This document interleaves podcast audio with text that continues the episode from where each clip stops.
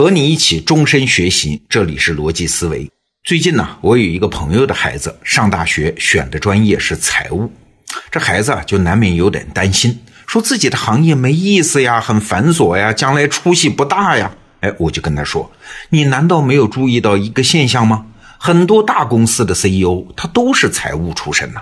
为啥啊？因为公司小的时候，业务人员往往是核心，但是等公司长大了之后呢，具体业务的重要性它会下降的，而资本运作的重要性会上升的。这个时候，财务专业的人他就有机会成为公司的核心嘛？哎，所以你前途很远大啊！当然了，这个现象的名字叫边缘突破。那今天呢，我们就再来举个例子。我们一般提起程序员啊，我们都觉得这是理工男士的天下。那这个行业里的大神，什么微软之父比尔盖茨、Java 之父詹姆斯高斯林，还有 C 语言之父丹尼斯里奇等等。哎，你看一堆之父，哎，一个之母都没有，没有女性嘛？哎，但是就是前不久啊，美国有一家媒体搞了个评选，选出了还在世的世界上最伟大的程序员排名。榜单上的第一名居然是一位女士，那名字你可能不太熟悉啊，叫玛格丽特·汉密尔顿。而且呢，在二零一六年的十一月，就是奥巴马总统最后一次自由奖章的颁发中，这位玛格丽特也在其中。要知道，美国的自由奖章可是美国公民能获得的最高荣誉啊，和玛格丽特同台领奖的都是像比尔盖茨啊、篮球运动员乔丹呐这样的人物。那玛格丽特获得这项奖项的理由是啥呢？哎，是当年在阿波罗登月计划中，他做出了巨大的贡献。说到这儿，我们就会以为啊，这位玛格丽特在阿波罗登月中一定是身处要职嘛，而且表现突出嘛。哎，其实这话只说对了一半，表现突出不假，但是他并不是身居要职。怎么回事呢？这位玛格丽特加入阿波罗计划之后啊，恰恰被安排到了一个最无关紧要的部门啊。这个部门无关紧要到什么程度？哎，人们给他起了个外号，叫 “Forget It”，就是忘了他吧，这个意思。那这个部门的职责是啊，就是制定任务失败之后的备用方案啊。具体的工作就是通过计算机编程序、写代码，做一套应急预案。一旦航天的飞船出了问题，马上启动这套应急机制。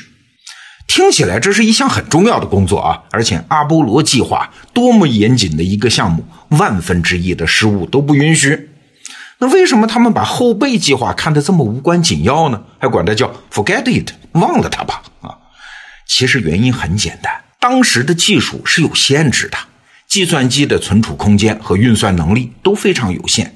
那好钢要使在刀刃上嘛，所以计算机的所有性能几乎都孤注一掷的用在那个必须要成功的主要方案上。至于备用方案嘛，哎，只是大家心理安慰，聊胜于无而已。但这个玛格丽特既然接到了这个任务，哎，他就不服啊，他就一遍一遍的模拟飞船的飞行状态，排查其中的漏洞。你还别说，最后果然就让他发现了一个漏洞啊。简单说就是呢，假如在飞行过程中有人不小心按下了某一个特定的按钮，就会使得飞行系统直接崩溃啊！当然，前提是飞行员自己按错了，这个漏洞才会被激发。但是话说回来，阿波罗计划的飞行员那都是万里挑一的，哪会轻易犯这种呃叫手滑这种低级错误呢？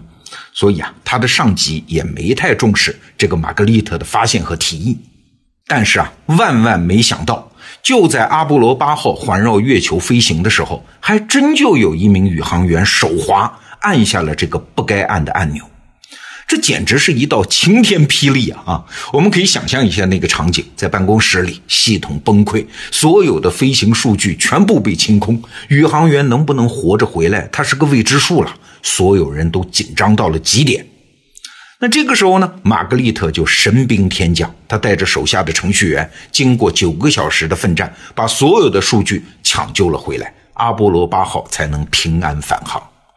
后来，阿波罗十一号也出现了类似的问题啊，玛格丽特又再次化险为夷呀。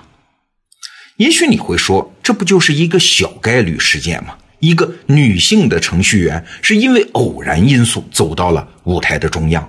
哎还真不是这样。如果我们去考察人类计算机发展的历史，你会发现那个年代杰出的程序员是个女性，其实是必然的。哎，为什么？因为在计算机早期的发展历史上，程序员他就是一个标准的淑女行业嘛。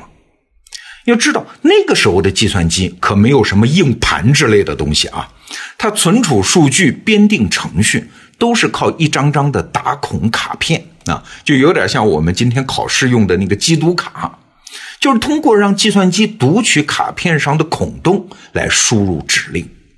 那这个在卡片上打孔的行为呢，其实就是最早的编程啊。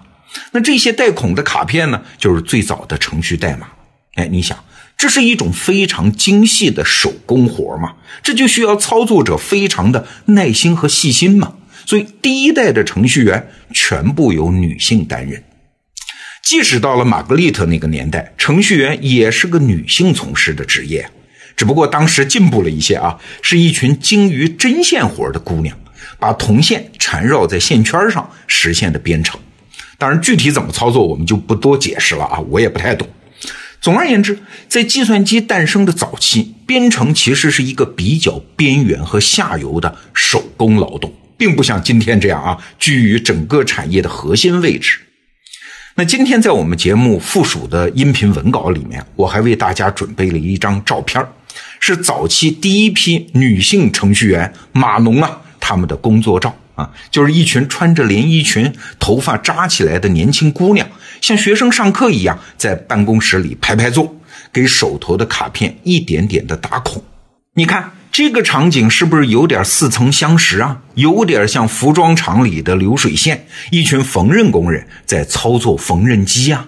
哎，你还别说，这种通过卡片打孔来输入指令的技术，最早啊，还真就起源于纺织业啊。有一个法国人叫约瑟夫，他就发明了用打孔卡片来控制织布机，每一个孔洞对应一根针，通过变化卡片上的孔洞来控制织出的图案。